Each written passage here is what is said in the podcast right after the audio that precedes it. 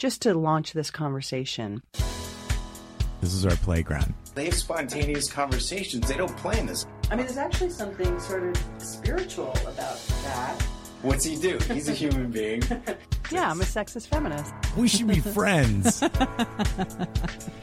hey, everybody. Welcome to another episode of the Rob and Callie Show. My name is Rob Kay. I'm a life coach in New York City, and I'm here with my friend Callie Alpert. What's up, Callie? Good evening, Robbie K. How are you doing? Big Um, smile on your face tonight. I'm doing so much better than I have been. I just want to welcome everybody to the end of Mercury retrograde. yeah. Oh my gosh. I mean, this it just I said it on a show before it kicked my ass and I'm just glad that we're getting to the the shadow, the end of it. Thank you Mercury. I've learned a lot. Uh I had some tears along the way, a little bit of pain and I've grown a lot. So thank you Mercury retrograde. Wow, look what look what happens in three weeks with you. I know. That's like major progress. That's a whole lifespan for a lot of people. that is. Yeah. That I feel like I've grown like a, at least a, a foot. So uh, Yeah, you're much you're lighter and you're taller. So I'm oh happy. my I'm happy about gosh. How about you? How you been doing with it? I'm, you know what? I actually, because I'm very sensitive to Mercury retrograde. We've talked about this before, and often I feel it without being fully aware that it's actually about to happen.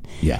Um, this one was more about buttoning up loose ends, old relationships being tied up, than it was about technical things or communication fallout, except that when it was supposedly over Thursday, last, you know, what, what's today? Tuesday. So last um, Thursday, although there is that residual, as we call it, what the shadow side that um, happens afterwards, right? Yeah. Or the shadow days. Mhm. I started feeling it more.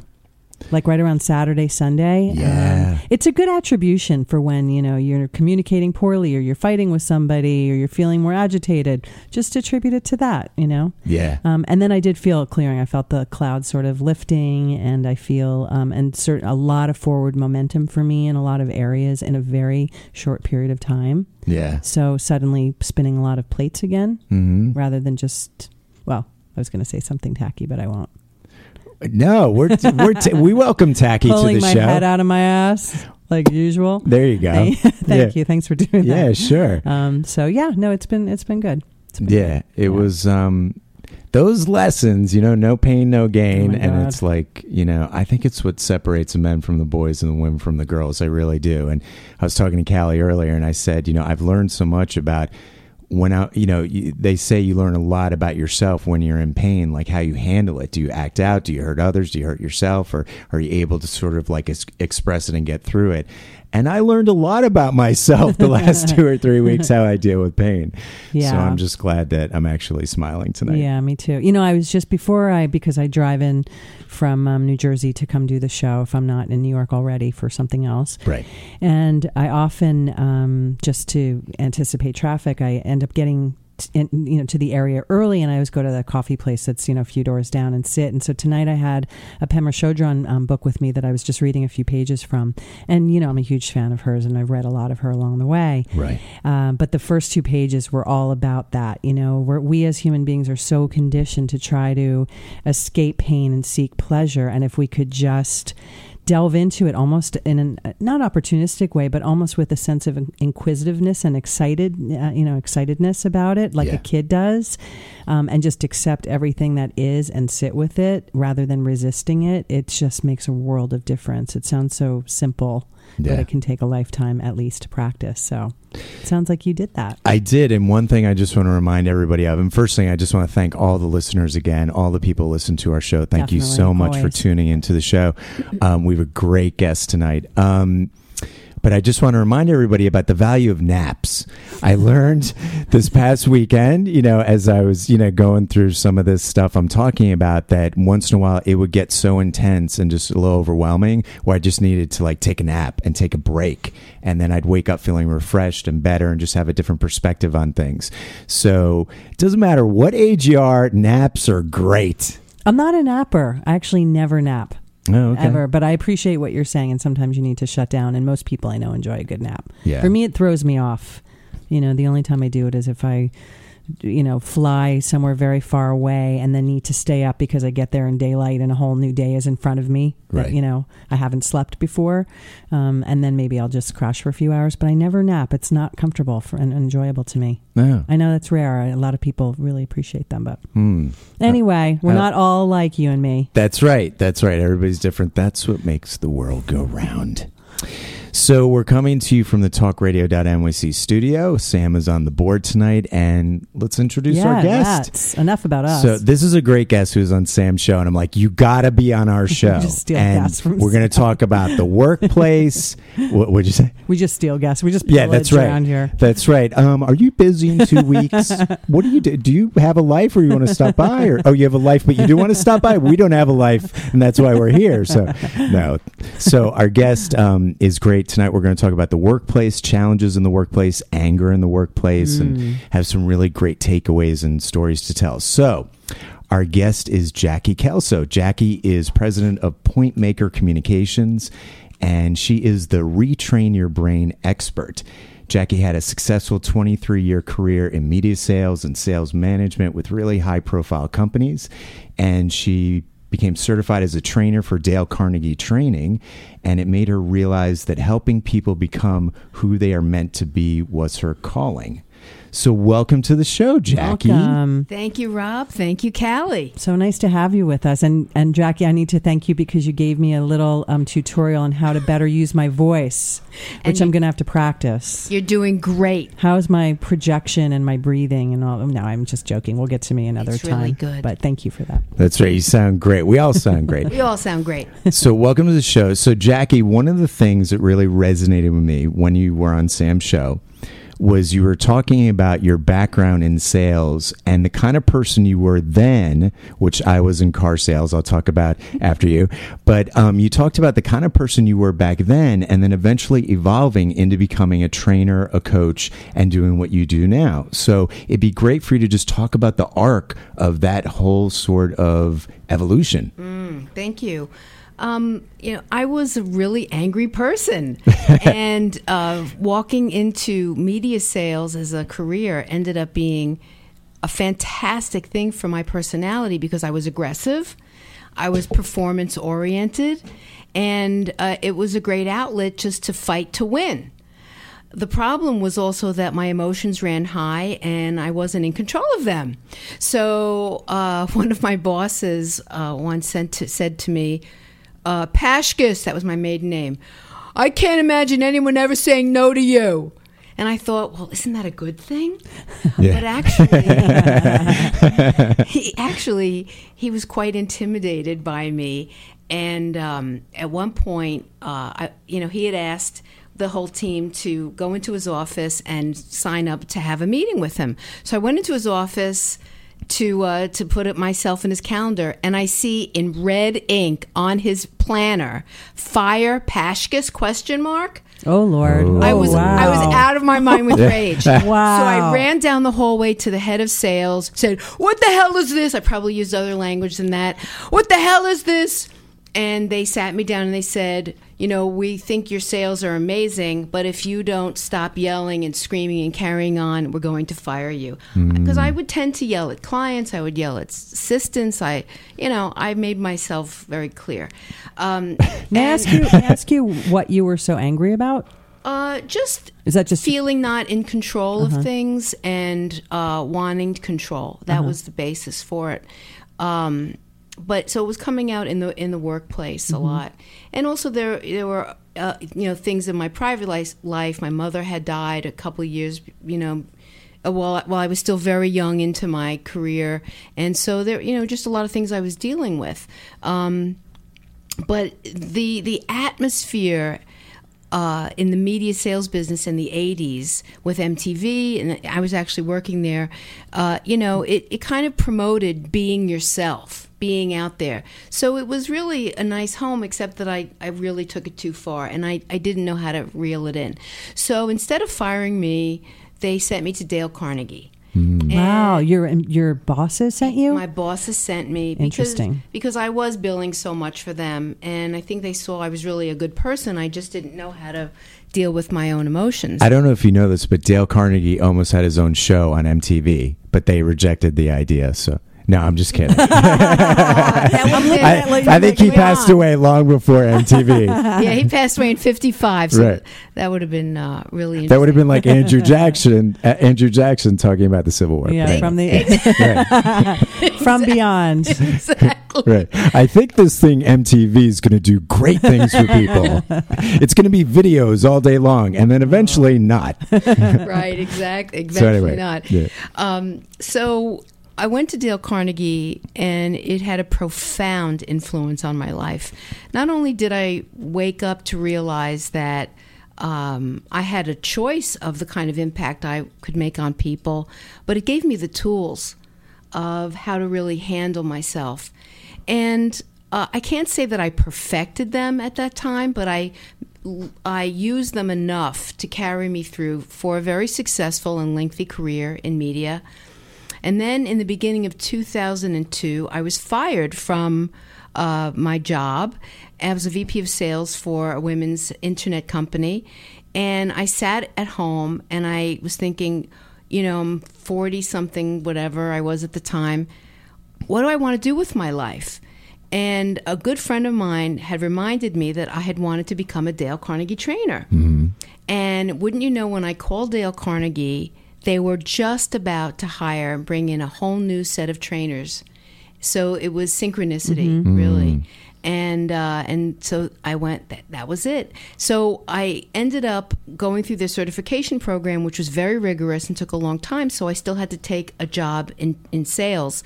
So my last corporate job was wonderful for me to really practice what I was learning as a trainer in training uh, and being in the sales environment.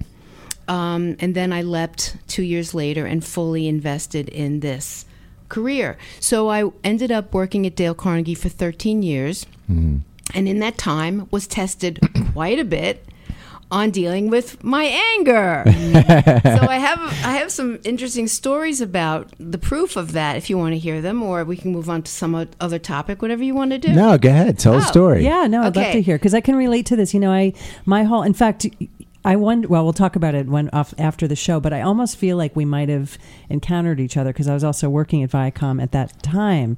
You know, because my whole. T- professional trajectories in television especially Right. early on so we'll talk about that offline um, but that said i know this industry really well and you know we'll get to a little bit more of this later but um, some of these industries that are more creative often are confusing because they're not as compartmentalized. They don't have the same boundaries. And in some ways they are feeding grounds to quote unquote be yourself which often means without containment you know so i understand what you're saying about you know the fact that part of you probably did well with that energy and then the other part of you knew that it wasn't you know appropriate Absolutely. I had, and this is where the brain work comes in. I had to really learn how to build tools to acknowledge the uh, rush of cortisol flooding my brain, which would produce the fight response, halt it, and make a choice of how to respond.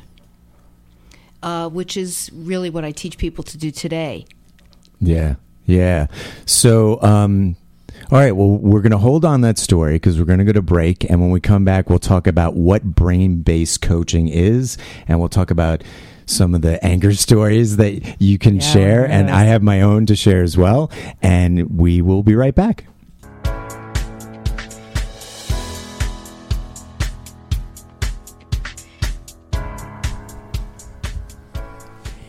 Welcome back to the Rob and Callie Show here on talkradio.nyc. We have the lovely Jackie Kellso with us tonight. And we, before the break, we're talking about, um, well, anger in the workplace. And you were going to share some stories. Thank you, Callie. So, uh, to the proof for me that I have, I had really changed really came at the time when I was fully being a trainer and a coach. I was already out of sales, and it was very delightful for me to see that I I had a handle on it. So, one circumstance was that I was promised uh, to be able to train in this large corporation I was promised by my boss that I was going to be the trainer for this large corporation. And one day I walked into the training room and I see all these notes from another trainer about the training coming up for this company. And I, steam was coming out of my ears because I had been lied to. And then the trainer walks in and I said to him, Oh, I see all, all these notes you have uh, for this company. He said, Yeah, we're going to be doing this big thing and it's going to be a couple of years long and it's for a lot of money. And I said to myself, I used some mantras. Number one, detach and breathe. And I said this privately to myself detach and breathe, detach and breathe, which actually brings awareness to the executive brain, which is the prefrontal cortex, managing the emotions coming from the limbic system. And after that, I said to myself, my feelings are none of his business. Hmm. And I could feel myself calm. And I said to him, You're going to do a great job. Congratulations. And you're like, where did that come I from? know. I was Exactly. like, This is me? How did you feel while you were saying it though? Did it feel intellectualized or did you really feel it? It felt intellectualized. It was not a feeling like I'm really joyous for him, Yeah. but it was a professional way to go. And I never even brought it up to my boss because there was no point. It was a done deal. The old Jackie would have stormed into my boss's office. How dare you? I'll never forget one time during my MTV days when I got a new boss in. I walked up to him and I said, "Okay, this is how I see you. You have one. you have one and a half votes, and I have one vote. That's how your role is in my mind." That was the beginning. Wow, you did have balls. I like the New York accent with it too. It Yeah, just goes along with it. I was a heavy dude. I was Yeah. a heavy dude. Yeah. Um, and the second thing that happened that really showed me that I'm walking the walk was that having a boss in, in this realm of training who one day sat me down and I could see he was reading off of his computer a list of things. And he said to me, I want to go over some things here uh, about changes that you're going to have to make. And uh, if I see one sign of negativity on your face, How does one gauge what a sign of negativity is? Yeah, It's very subjective. it's very subjective. He said, We're done. and now I needed the, the gig, so I couldn't be done. But I thought this is the perfect opportunity to deal. Right. So he listed, I don't know how many things, and they were so ridiculous that I could feel the rage. I mean, they were ridiculous. He, Like what? What's an example? Um, the the box in the training room was messy. it didn't have s- s- X amount of pencils in. I mean, something like that. It's just ridiculous. So, uh, so I said to myself, okay, I'm going to Dale Carnegie him. That's what I'm going to do. There you go. so, one of the principles of Dale Carnegie is to give the other person a fine reputation to live up to. So I said to him, Wow, you know, it really takes a lot of courage to have to criticize so much at once. is, that, is that passive aggressive or is that Dale Carnegie? It was, it was Dale, well, it was Dale Carnegie. Um, but because remember that the goal for me was to stay in my integrity Yeah. and not lose my cool. Right. um, because the whole thing was vicious and it was psychological abuse, frankly. Yeah. So it was to get his brain calm, which is the goal. When you're in a leadership role and you see s- someone losing it, you want to do your best to get the other person's brain calm. So by validating him and acknowledging him, that was that did it. Yeah. And it was victorious. I realized that I really have embedded these tools into my real knowing and I can impart them. I can transfer this knowledge. So um, it's a really handy thing to have. yeah, so I'm guessing that's what brain based coaching is. It's watching your thinking, adjusting your thoughts, and changing your thinking in situations or with yourself. Is that right? It is. It's it's literally taking your wiring. Uh, because we cannot deconstruct old wiring. It will always forever be there. That nine year old will always be in you. Um, but we can make that nine year old real quiet by building up a whole new neural network that comes from you know using the prefrontal cortex, which processes information coming from the limbic system, and uh, and teaching yourself. And I think by way of mantras is a really healthy way. Talking to yourself, detach and breathe. I got this. It'll be okay. My husband has the coolest one. Uh, you know from West Side Story, boy, boy, Yeah, cra- crazy boy. All his mantra is he just snaps. He's just a jet. He's a jet. That's it, exactly. Yeah. It, so, and that works for him. So, hmm. everyone kind of has to find his or her own thing Right. that's going to calm the brain down. And but you really have to be committed to it because there is nothing Yeah. that's natural about it in the beginning. You know, when I was in car sales, I got into a They were going to say when I was incarcerated. Yeah, well, th- Callie, that's another show where we're going to talk about being an ex-convict, but that's not tonight. So, um, felony? Who has a felony? No, no, no. So, um, but when I was in car sales, I was in my twenties, and I was so high-strung from the stress of sales. I loved it. I was a warrior in the car lot. I was a car dog. We were all competing Car against dog. each other. Yeah. At the same time, I could not handle the stress in a healthy way, and I got into a fight with every single person in the used car department. And I remember when I got into a fight with an ex football player who played for the Bucks because it was in Tampa, where he was looking at me like, "Dude, you're crazy," you know, like because I was like this skinny guy in my 20s, and he's like this ex running back football player for the Bucks. I realized that I had a little problem, you know, and I remember at that time I started to read Dale Carnegie's How to Win Friends and Influence People. And I started to read about watching my thinking more and try and control the stress the way it was taking me over. And I think I could have used your services back then. Well, you, you got through it. Yeah. You got through Yeah. it. You got through it. Uh, the the brain based stuff comes through the teaching I have from the Neuro Leadership Institute, which was founded by David Rock, and um, it's it's wonderful to have that as an additional tool when coaching people. Because really, everything comes from the brain the way we communicate, the way we interact, everything, the way we think. So um, it's a handy, handy dandy tool to have as a coach. Yeah. Yeah, definitely. So we should say just to back up that the um, for our the um, for our listeners, the, the limbic system is really sort of your dinosaur brain, right? Or where all the kind of or lower chakra, whatever, just where all the more reactive, less filtered stuff comes from, right? Well, the yeah, the limbic system takes up the largest real estate in the brain. It's in the middle of the brain, and it's the emotional center. And there's a piece of it called the amygdala, which is kind of like our our security guard, if you will. Every 12 seconds, it will tell us internally whether we feel safe safe or not. And if it determines I don't feel safe, it's going to send a signal um, to flood the, the the body with some cortisol, which is stress hormone. And when that happens, it literally shuts down the thinking part of the brain. So you can't be in an emotional rage of fighting or flight, you know, which is to withdraw, or mm-hmm. freeze up, which is a real phenomenon, or appease, which is another form of defense mechanisms where you're saying, "I'm so sorry, I didn't mean it, I'll fix it." That that's the equivalent of a fight response for some people who are, mm-hmm. have more passive tendencies.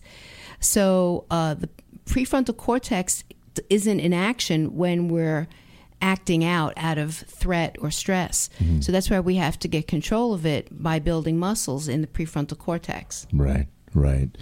So, all right. So we talked about losing your temper at work. If you have anger issues, you know, get get into therapy. Call Jackie. Start getting help with it. Let's talk about bullies in the workplace, Yeah. and also mm. this idea that you talk about, which is not fighting back, is exhausting and rewarding. Yes, absolutely. Well, as you know, I just mentioned with a with a couple of incidents that I had, one, one specifically with that boss. It was very rewarding not to fight with him and to keep my job, but but also we we always have interactions with people who are not in control of their emotions or who are themselves bullies or aggressive that trigger us. They push our buttons. Um, so the idea is to to know that on the other side of not going pulled, getting pulled down into someone else's drama, is a tremendous victory and reward. And the key to to uh, having that victory is to produce facts, F A C T S, facts. When we speak from facts, uh, we actually keep ourselves calm and others calm. So, in a specific interaction I had with a client recently, and this was an article I, ri- I had written about um, not fighting back is, is rewarding, is exhausting and rewarding, is that she was really out of control. So all I, so what I did was something called validating and labeling.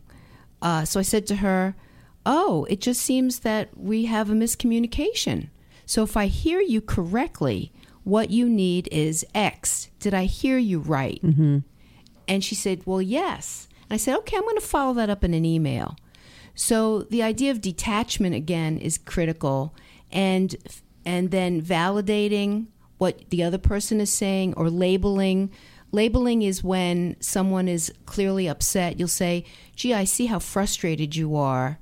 And I can understand how frustrating this is. We don't ever want to say, "I see how upset you are," because if No, we, I'm not. yeah, exactly. I'm not mad. But we so we don't use emotionally laden. What makes you think I'm mad? Yeah, exactly. It's always a hard one to hear. I've always had a hard time with that. yeah. Exactly. I can understand how frustrating this is, and I would feel the same way. And the facts are X. Mm. Uh, or and here's here's what I heard you say. Did I hear you correctly?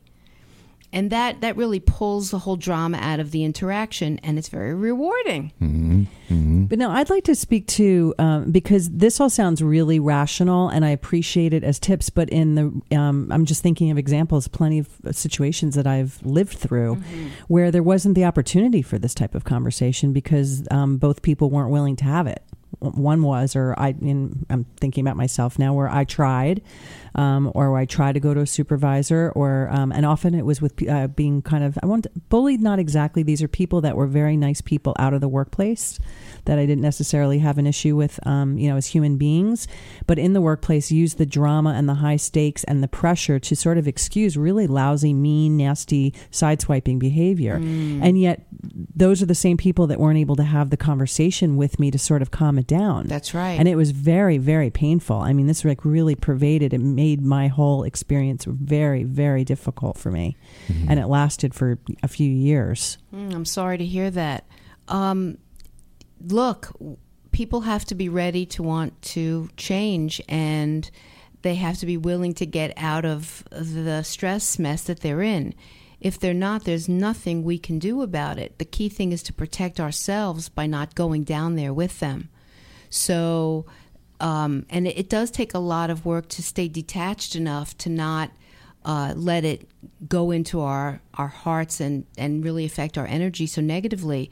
But the thing is to forgive yourself and uh, and not let yourself feel badly about it because I'm sure that you did the very best you could at the time. I mean, it's it's very hard in the middle of a heated situation to pull back, but it can be done. Amen. Amen to that. Yeah, I'd, I'd actually like to talk a little bit more about this. We're going to take another break. And when we come back, I have a few more questions for you that might be like applicable knowledge for people that aren't necessarily in positions of power hierarchically, because I think it might vary depending on like where you are in, in the hierarchy, perhaps. Um, so, and I'll pose that question to you when we come back. We'll be right back.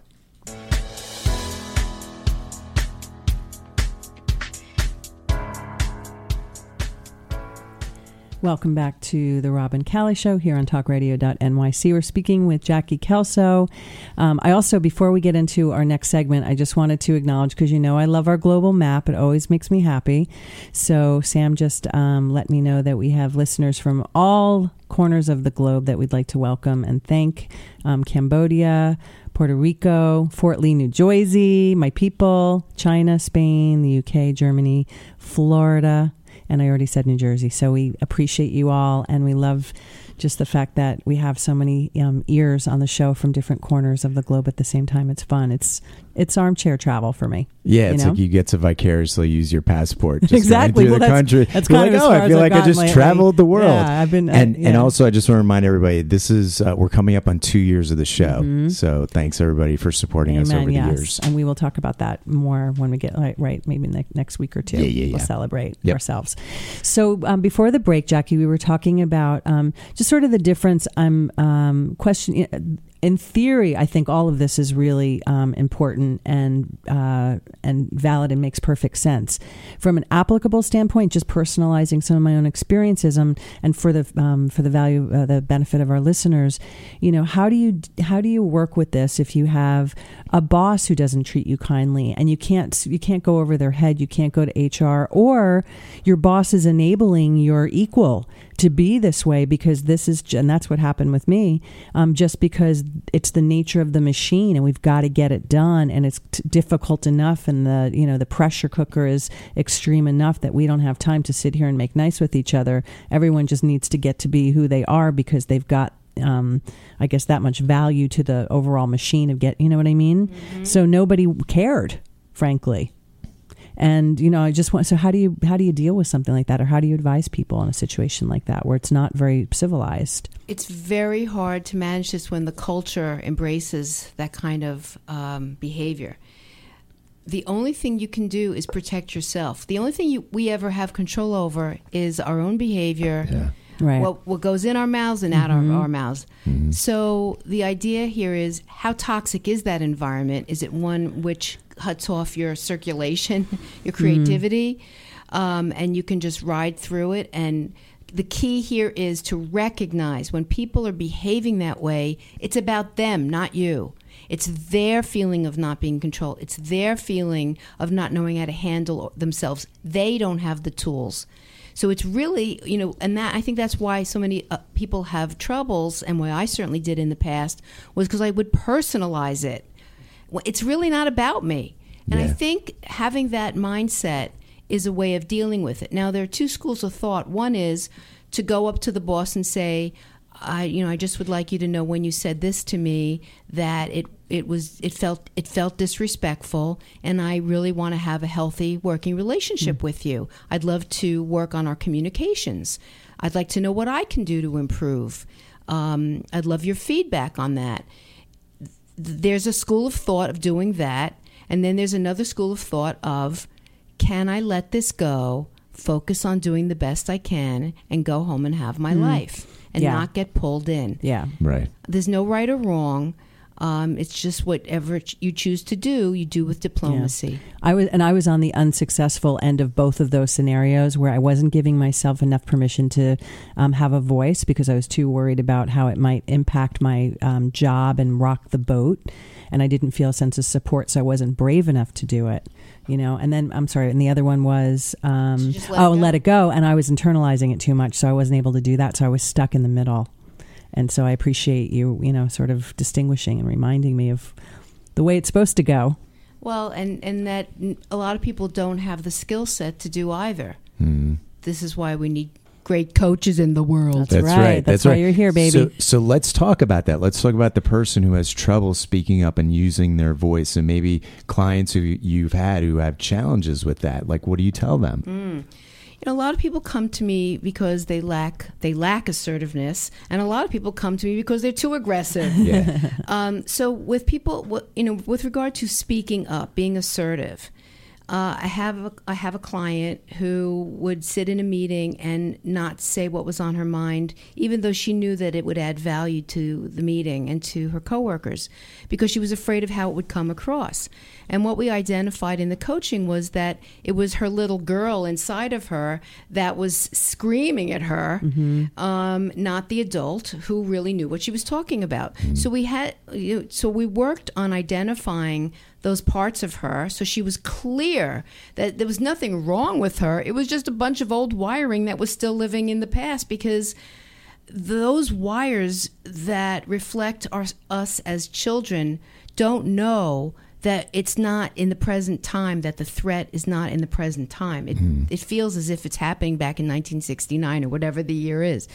So um, so that was what was happening. So she came up with a mantra which was speak up and with that, she wouldn't even give herself a chance to doubt that, but mm. just the, the words started flying.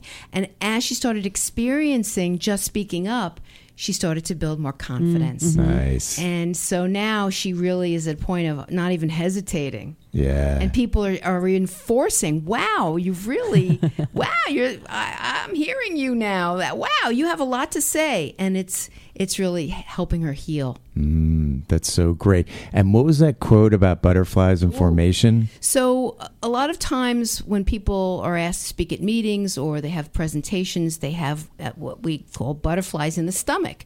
They have all this fear. So, and I wish I remembered the name of the person whose quote this is, but um, it's about taking those butterflies and putting them into formation. It's not about losing the butterflies. It's not trying to lose the butterflies.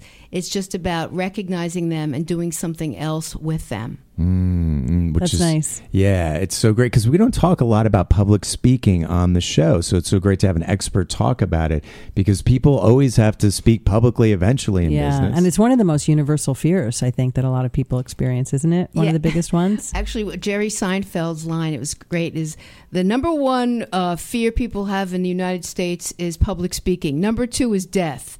So people would rather uh, be in the casket than give the eulogy. That's good. That's a good line. That's, a so good line. funny. Yeah. So to the point, uh, the story about the uh, um, mantras and just the repetition of creating something that empowers you and helps you find your voice or whatever it is that you need to kind of help. Um, can we go back to the neural trend, the the neural reprogramming? Isn't it like a um, is isn't it is it 28 days or 40 days or something like that? Isn't there some concrete amount of time where you really can retrain your brain just with the power of thinking? I don't know how many days it is, but it is absolutely what I would call a time phased process. And with practice, practice, practice, practice. It's a mm. very mindful approach. Because when you first do, I mean, and, and I've done it or attempted to do it, I should say, in different capacities, because it, all of this great advice really speaks to all of life beyond the workplace, doesn't it? Um, and often when I find myself doing it, though, I feel like a total like imposter, and I feel like it's so in my head and not in my heart that there's only so much discipline I can have to repeat these thoughts or these, you know, positive thinking or ma- attempt to manifest or whatever it is. you I know? feel that way every show we do. I'm like, I am faking everybody out because they think I know what I'm talking about. You know? Yeah, right. I am so glad you said that, Callie and Rob, because if it feels unnatural, you're doing it right. Oh, all right. Ah, I like that. There's a point at which suddenly you're just doing it. It, you know, there are levels of uh, being having unconscious co- incompetence, and then conscious incompetence, conscious uh, uh, uh, conscious competence, and then unconscious competence. So, if it's unnatural in the beginning, when you're in the stage of conscious incompetence, you're doing it right, and the more you practice that, it becomes unconscious competence. That's Okay. fantastic. That is great. So, um, all right. So we've covered so much already. Let's talk about basics about public speaking. Let's talk to the person who, who's listening and they're getting ready for a presentation at work. They're really nervous. What can you recommend they do during this presentation as far as speaking in public? not think about how afraid you are. that that was a story we were talking about before. That in my early days of coaching and training, I was telling a, a, a participant, "All right, don't don't be afraid. You're going to do great. Don't be afraid." And he walked out. He walked right out the door because it just when you say to someone, "Don't be afraid," it just makes them more afraid. The idea here is that when you're teaching someone how to be a good public speaker, you're focusing on a lot of things, including the content. And those other things have to do with their congruence with their body language, eye contact, facial expression, uh, gestures, and engagement with the audience, actually having content that the audience is interested in. You, you sound like you're describing my last date. I just want you to know, all right? when was that, by the way? Do you want to share any stories? Actually, it was recently. But anyway, enough about me. Back to you, Jackie. That's so funny. That's so funny. Yeah, well, that's just it. It's it's that uh, ninety percent of the most important parts of communication are nonverbal. Yeah. So when you're public speaking, you want to focus on those nonverbal signals. So instead of worrying about your butterflies, you put them into formation by asking yourself, "Who am I looking at? Am I smiling? What's my posture like?" and what's how much enthusiasm am I generating? Uh, how am I addressing my my audience? Those are the things you you think about because those are things you build on when you're being trained to be a good public speaker. So, and there's no magic. I, I I really want to emphasize there's no magic about being a great public speaker. It doesn't matter how scared you are. It doesn't matter uh, how much experience you have. But it's building a skill set and practicing. That's what it is. Yeah. Yeah. And knowing and just being confident probably in your own body and knowing your stuff, right? Knowing your Oh, you have content, to be an expert so you don't in have your to ma- think. That's right. You have to be an expert. And Dale Car- in your material. And Dale Carnegie is one to say, uh, was one to say, never memorize the speech. Never. yeah. Yeah, you want to know the material, but it never has to be rote, you know, word for Mm-hmm. word in in an order like that. Yeah, it's like an actor learning their lines where the Mm-hmm. lines become a part of them. Yeah. Yeah. Yep. Is it also true that thing about um I'm actually lucky. I'm again the antithesis of this because I enjoy public speaking and I started doing it at a very young age and entered all these oratorical contests. So I was very yappy and kind of confident in that area, and I'm, I'm weird like that. I can't even get imagine nervous. that. What are you Wow, I know all talking the about? blathering that I do all the time to you, poor you. Um, it's not that I don't get nervous, but I just I enjoy it on some level. But is it true that um, if you you know they used to say um, envision the audience in their underwear? Remember that one? It was like such a cliche. I think the Brady Bunch. I was going to did say that was a Brady Bunch episode. right? But That it's was a Brady Bunch. is that true? Is that does that work these days? Uh, I've never I've never coached anyone to do that, uh, so I don't know. But if it works for you, great. That's so funny. All right, so we're gonna head to our last break. I can't believe it. This show has flown by. Such great stuff. Um, when we get back, we're gonna talk about some takeaways and and some other things in the workplace as far as maybe that younger generation, those millennials, and how they fit into the workplace and what Jackie's philosophy is about how they interact. So we'll be right back.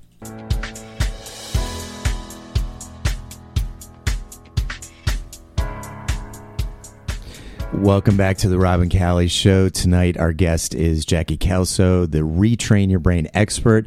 We've covered so much. This has been a great show.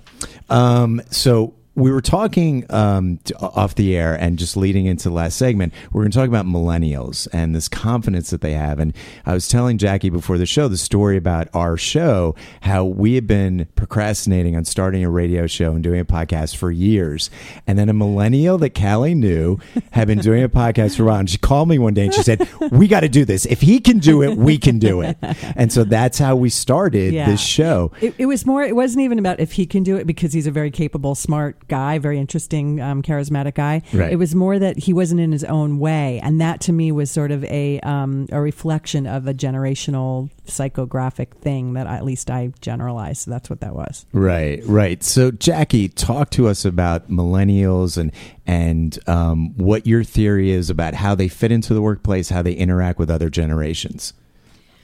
Uh, I have been fascinated in my study of uh, the generations in the workplace, and th- what what I've understood about millennials. Well, first of all, let's take a look at who millennials' heroes are. They are themselves millennials. So let's, you know, Mark Zuckerberg is a is a prime example. They are entrepreneurial in spirit because their heroes are entrepreneurs and successful ones. When you know, I'll be 58 in July. What heroes did I have? Lee Iacocca, Barbara Walters. Barbara Walters. I mean, Gloria Steinem. They, I mean, I knew about them, but they weren't my heroes. You know, and and my generation of baby boomers grew, grew up. You you know, you follow the hierarchy. You do this and you get promoted. You do this and you get promoted, and it's all a vertical climb, mm-hmm. right? Mm-hmm. Right.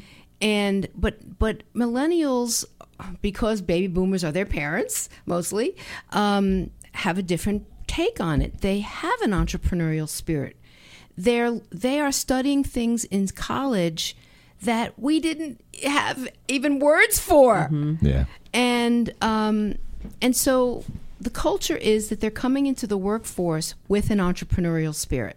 So in teaching people how to manage millennials is to understand that that what motivates millennials is when they are embraced as a whole person, not just as a worker bee and that their expectations are absolutely set and, and understood about what is possible in the current job. Because millennials frequently complain that I didn't realize I'd be doing this one task you know 12 hours a day for two years. I don't want this. And so they leave. So it's very important to communicate expectations both ways so that the boss also knows what the millennials interested in.